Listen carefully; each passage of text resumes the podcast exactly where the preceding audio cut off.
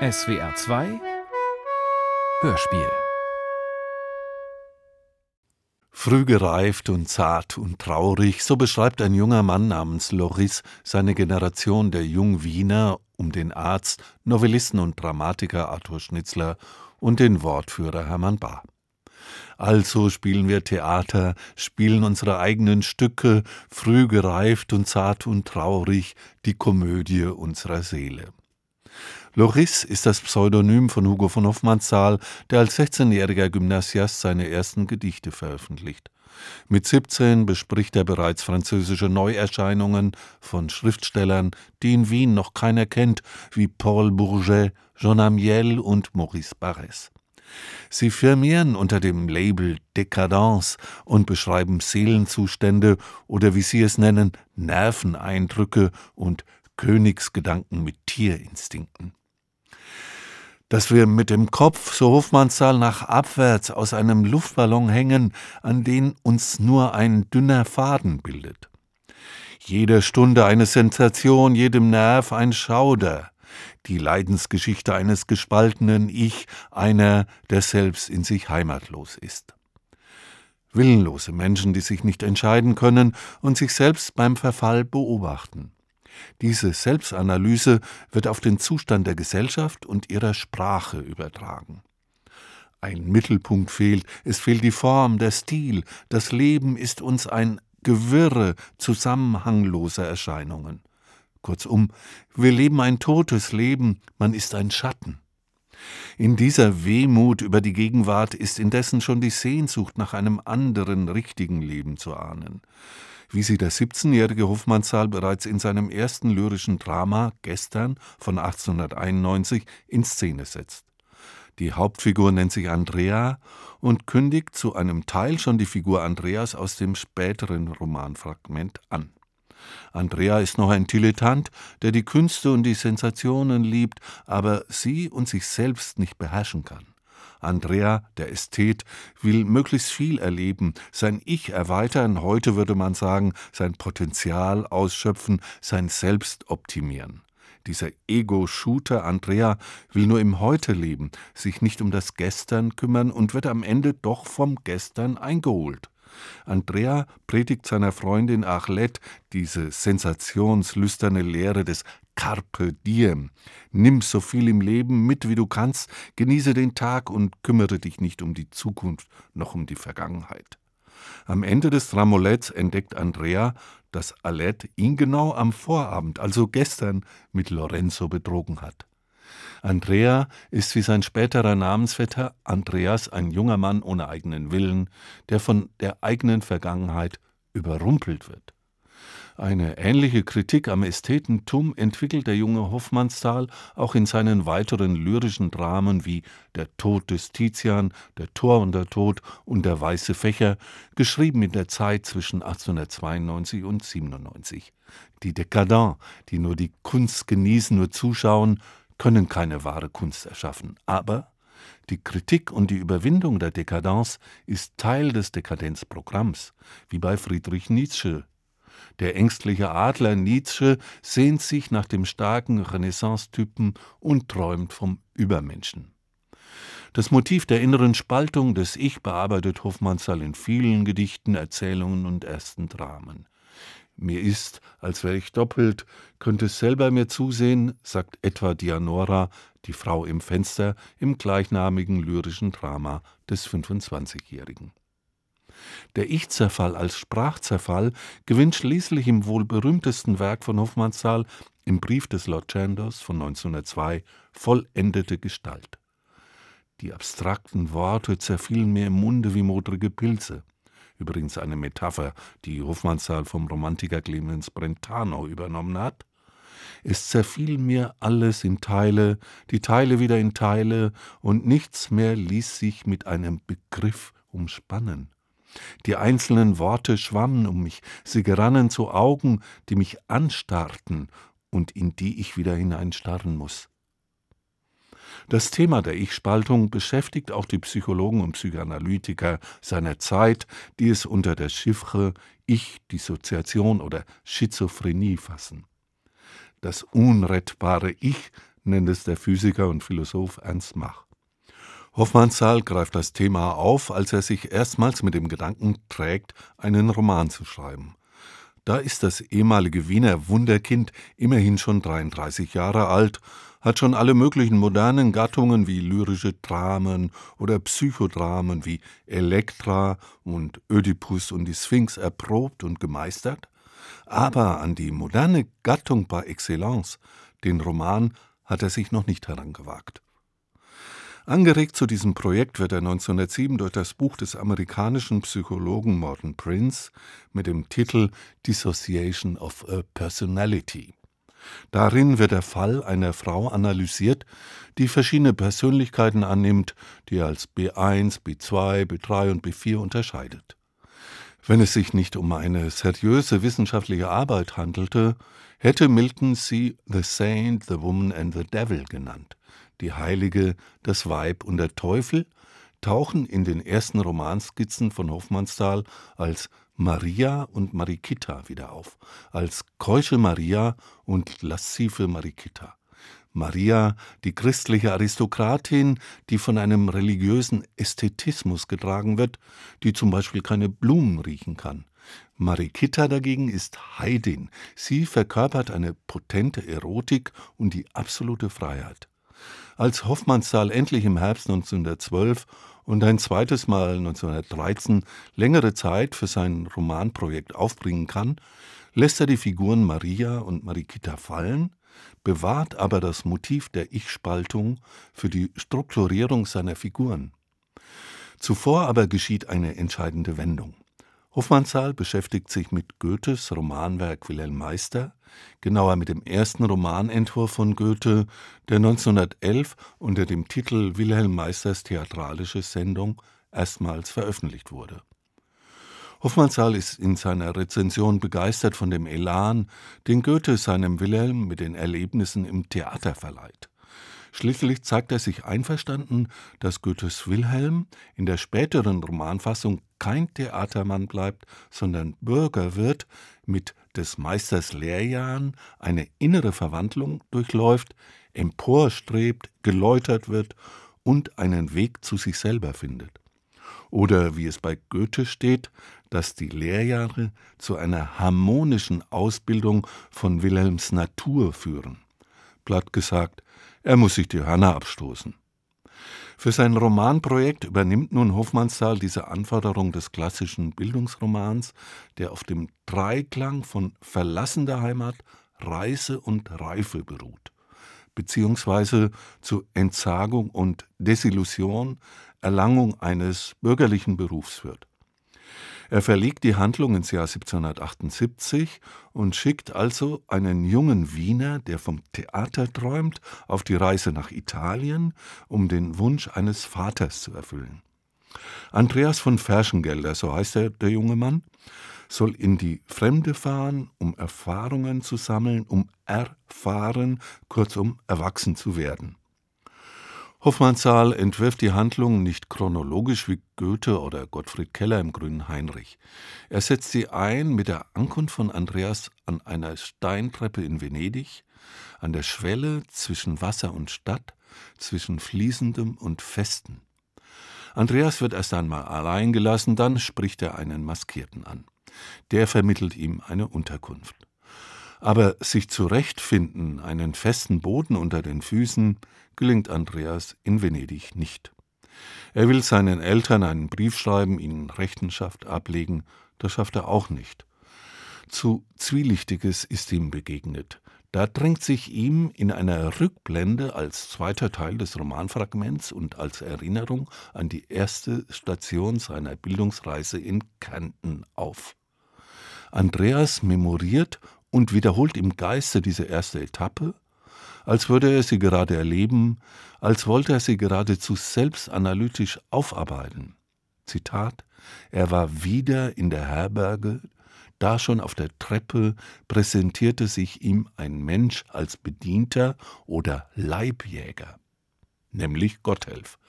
So entwickelt sich aus der von den Eltern gewährten Bildungsreise ein psychoanalytischer Trip. Diese Erkundung führt, wie man es von einem Wiener Dichter nach 1900 erwarten kann, in die freudsche Unterwelt, ins Unbewusste und zu den Trieben zur unterdrückten Sexualität. Diese Reise ins Innere, in den Traum, aber wird zum Albtraum. Statt seinem neuen Diener zu befehlen, macht dieser Bediente Gotthelf mit Andreas, was er will. Willenlos liefert sich Andreas diesem Gotthelf aus, der wird ihm so zum Verhängnis. Erst dreht Gotthelf ihm einen Klepper an, den er noch dazu gestohlen hat, dann führt er ihn zum Finnerzerhof, wo dieser Gotthelf mit seinen aufgeworfenen, nassen, dicken Lippen eine Magd bestialisch vergewaltigt. An den Bettpfosten war eine fast nackte Weibsperson gebunden, aus deren Mund die unaufhörlich gellenden Klagen oder Anklagen hervorbrachen, die mit einem Klang wie aus der höllischen Verdammnis bis in die Tiefe von Andreas Traum hinuntergelangt hatten. So das Zitat. In diesem Zusammenhang erinnert sich Andreas daran, wie er als Kind einem läufigen Hund und auch einer Katze das Kreuz gebrochen hat, die ihm wie eine Schlange entgegenkommt. Man braucht nicht Freud zu bemühen, um in dieser Assoziation mit der Schlange ein Symbol des Penis zu erraten. Der 22-jährige Andreas hat noch keine sexuelle Erfahrung gemacht und er erinnert sich in diesem Kontext daran, dass er von seinen Eltern auch nie etwas Sexuelles beobachten konnte. Erzähltechnisch wechselt Hofmannsthal dabei ständig den Blickwinkel. Im Hörspiel wird dieser Andreas konsequent gesplittet und der Perspektivwechsel hörbar gestaltet. Innenraum und Außenraum, Innenwelt und Außenwelt, Innenperspektive und Außenperspektive wechseln, überlagern sich, währenddessen sich das Ich von Andreas aufspaltet und verdoppelt in ein erlebendes und imaginierendes Subjekt. Traumartig fühlte er jenes andere Selbst jenes andere Subjekt, das seine Triebe auslebt, sein Begehren erfüllt. Dieses Unbewusste äußert sich im Traum und in der Fantasie. Das Unterdrückte wird gewaltsam, wenn der Knabe Andreas dem läufigen Hund das Kreuz bricht oder der Diener Gotthelf die Magd vergewaltigt.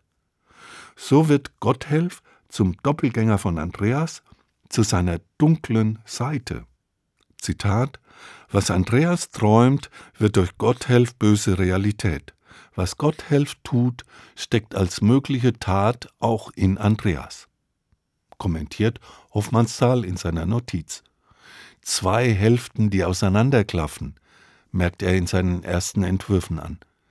Die Leidensgeschichte eines gespaltenen Ich die er jetzt überträgt auf Andreas, wie auch auf weitere Figuren des Romanprojekts von 1912-1913.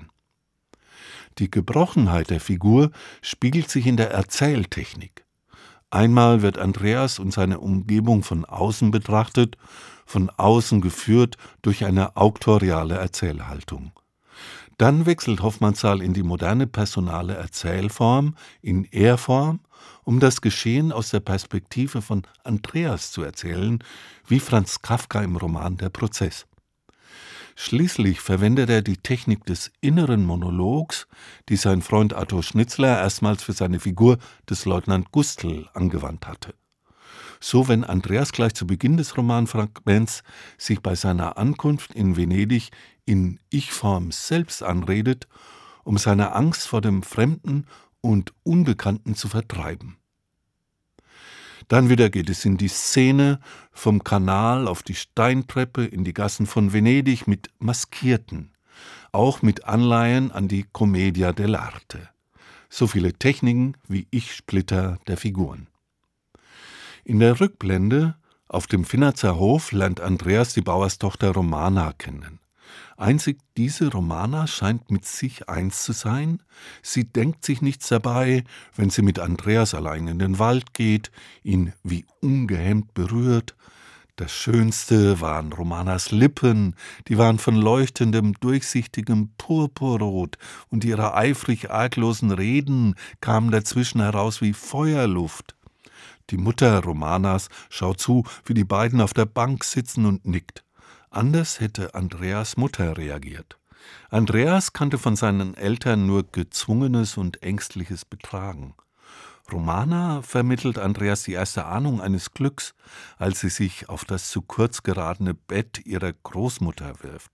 Zitat Andreas war über sie gebeugt, so fröhlich und arglos lag sie unter ihm, wie sie sich auch unter die Geiß hingestreckt hatte als sie sie mit ihrem Mund gemolken hatte, als wäre es das Natürlichste der Welt.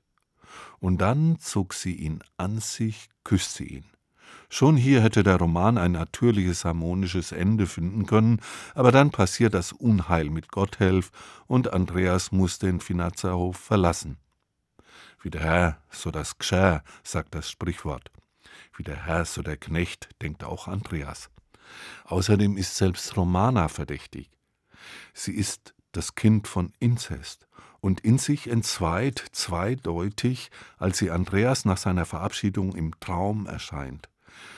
Was bist denn du für eine? rief ich ihr staunend entgegen.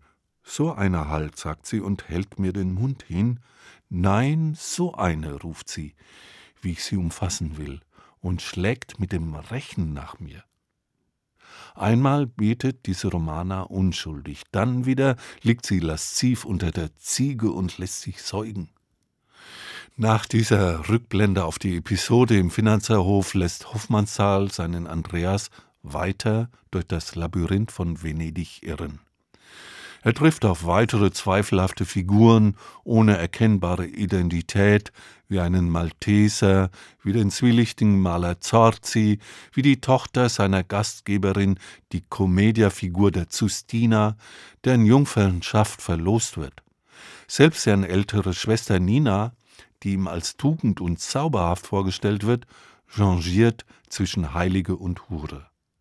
Am Ende entpuppt sich Nina als Kurtisane, auf die viele Männer Anspruch haben. Und die verruchte Nina könnte Andreas einen Ausweg bieten, aber er wagt es nicht, sie zu küssen, so wie er es nicht wagte, trotz des Unheils mit Gotthelf bei Romana zu bleiben oder zu ihr zurückzukehren. An der entscheidenden Stelle, als Andreas sich mit Nina verbinden könnte, der zum Wendepunkt werden könnte, küsst er sie nicht, tritt vielmehr zurück und flüchtet sich in den Konjunktiv, in die Fantasie. Mit Romana könnte es mein Glück sein. Weil sich Andreas jedoch nicht festlegen will und kann, erweist er sich als moderner Mensch schlechthin. Ein Heimatloser, der sich jeder Welle hingibt, wie Hoffmannsthal an anderer Stelle dichtet. Der offen für vieles ist, genauso wie die Form des modernen Romans, der Fragment bleiben musste, keinen Abschluss findet, sondern offen bleibt, im Wagen endet. Andreas begegnet am Ende des nicht zu Ende gebrachten Romanfragments zwei rätselhaften Frauen, die in einem Beichtstuhl einer Kirche in Venedig verschwommen wahrnimmt, die möglicherweise ein und dieselbe Person sind, vielleicht ebenfalls in sich gespalten wie Andreas? Eine scheue Dame in Trauer und eine Dame, die er als auflauernde, übermütige Verführerin wahrnimmt. Er sucht nach diesen Personen im Labyrinth der Gassen von Venedig, vergebens, geht nochmals in die Kirche und fand niemanden. Niemand aber ist die Schlüsselfigur der Moderne, Person, Persona, Personare. Der Schauspieler, der durch die Maske spricht, tönt, eine Figur, die jede mögliche Figur annehmend sich verwandeln kann, eine venezianische Maske. Andreas ist so eine Art moderner Odysseus, der nicht nach Hause kehrt, nicht seine Penelope wiederfindet, seine Romana nur erträumen, fingieren kann und selbst ein Niemand bleibt. In der Handschrift von Hofmannsthal heißt Andreas manchmal auch Andres, diese Figur ist immer wieder etwas anderes. Es gibt keinen Endzustand, sondern nur Übergänge, Passagen, Nuancen. Durch Nuancierungen zeichnet sich insbesondere die Sprache von Hofmannsthal aus. Vor allem in der Beschreibung von Wetter und Landschaft entfaltet sich sein poetisches Potenzial. In Anlehnung an die Poetik des französischen Dekadenzdichters Paul Verlaine. Denn wir wollen stets den Übergang, die Nuance. Sie allein verbindet Traum mit Traum. Statt Kontrasten und grellen Farben das Ununterscheidbare, die Unsicherheit in der Wahrnehmung, so wie Andreas Traum von Nina, der sich mit dem Traum von Romana verbindet. Diese Schattierungen werden aber unterbrochen von Szenen, in denen Brutalität jäh durchbricht wie bei Gotthelf. Das Andreas-Fragment steht an der Schwelle zwischen letzten Impressionismen und ersten Expressionismen, bei denen das Schroffe und Schockhafte schon aufscheint.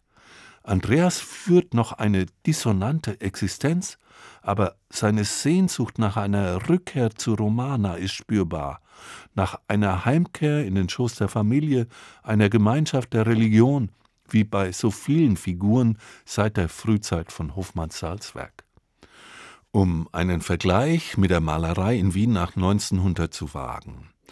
Hofmannsthal steht noch auf der Seite von Gustav Klimts Harmoniebedürfnis und dekorativer, golddurchwirkter Ornamentik.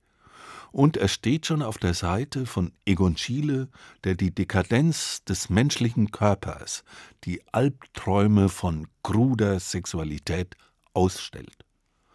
Im Andreas-Fragment gelangen Einklang und Missklang, Harmonie und Dissonanz noch unvermittelt zum Ausdruck. Der Dreiklang des klassischen Bildungsromans, der auf Entfremdung, Reise und Reife beruht, wie er in den idyllischen Passagen am Finnerzer Hof angestimmt wird, mündet im Diabolus-Ton der Dekadenz. Schönheit und Hässlichkeit werden nicht befriedet und versöhnt. Andreas läuft am Ende des Fragments in Venedig ins Leere. Er hätte vielleicht wie seine Vorläufer aus dem Bildungs- und Entwicklungsroman wie Goethes Wilhelm und der grüne Heinrich von Gottfried Keller eine Lehre aus seiner Reise ziehen können, gar zu Romana zurückkehren können. Aber Andreas bleibt ein Niemand und wird kein Jedermann wie dieser Jedermann aus Salzburg, der sich mit Gott und der Tradition versöhnt, wie sein Autor Hofmannsthal, der sich dem Katholizismus zuwendet. Dieser Andreas aber findet keinen Frieden. Sein Weg führt ins Unbekannte, ins Offene. Gerade deshalb bleibt er aktuell, so lesens- und jetzt auch endlich hörenswert. Mit diesem Andreas gelingt Hofmannsthal das Unvollendete vollendet. Das war Vollendet Unvollendet zu Hugo von Hoffmannsthals Romanfragment Andreas, Essay von Rothard Stäblein. Es sprach der Autor. Produktion SWR 2024. Redaktion Manfred Hess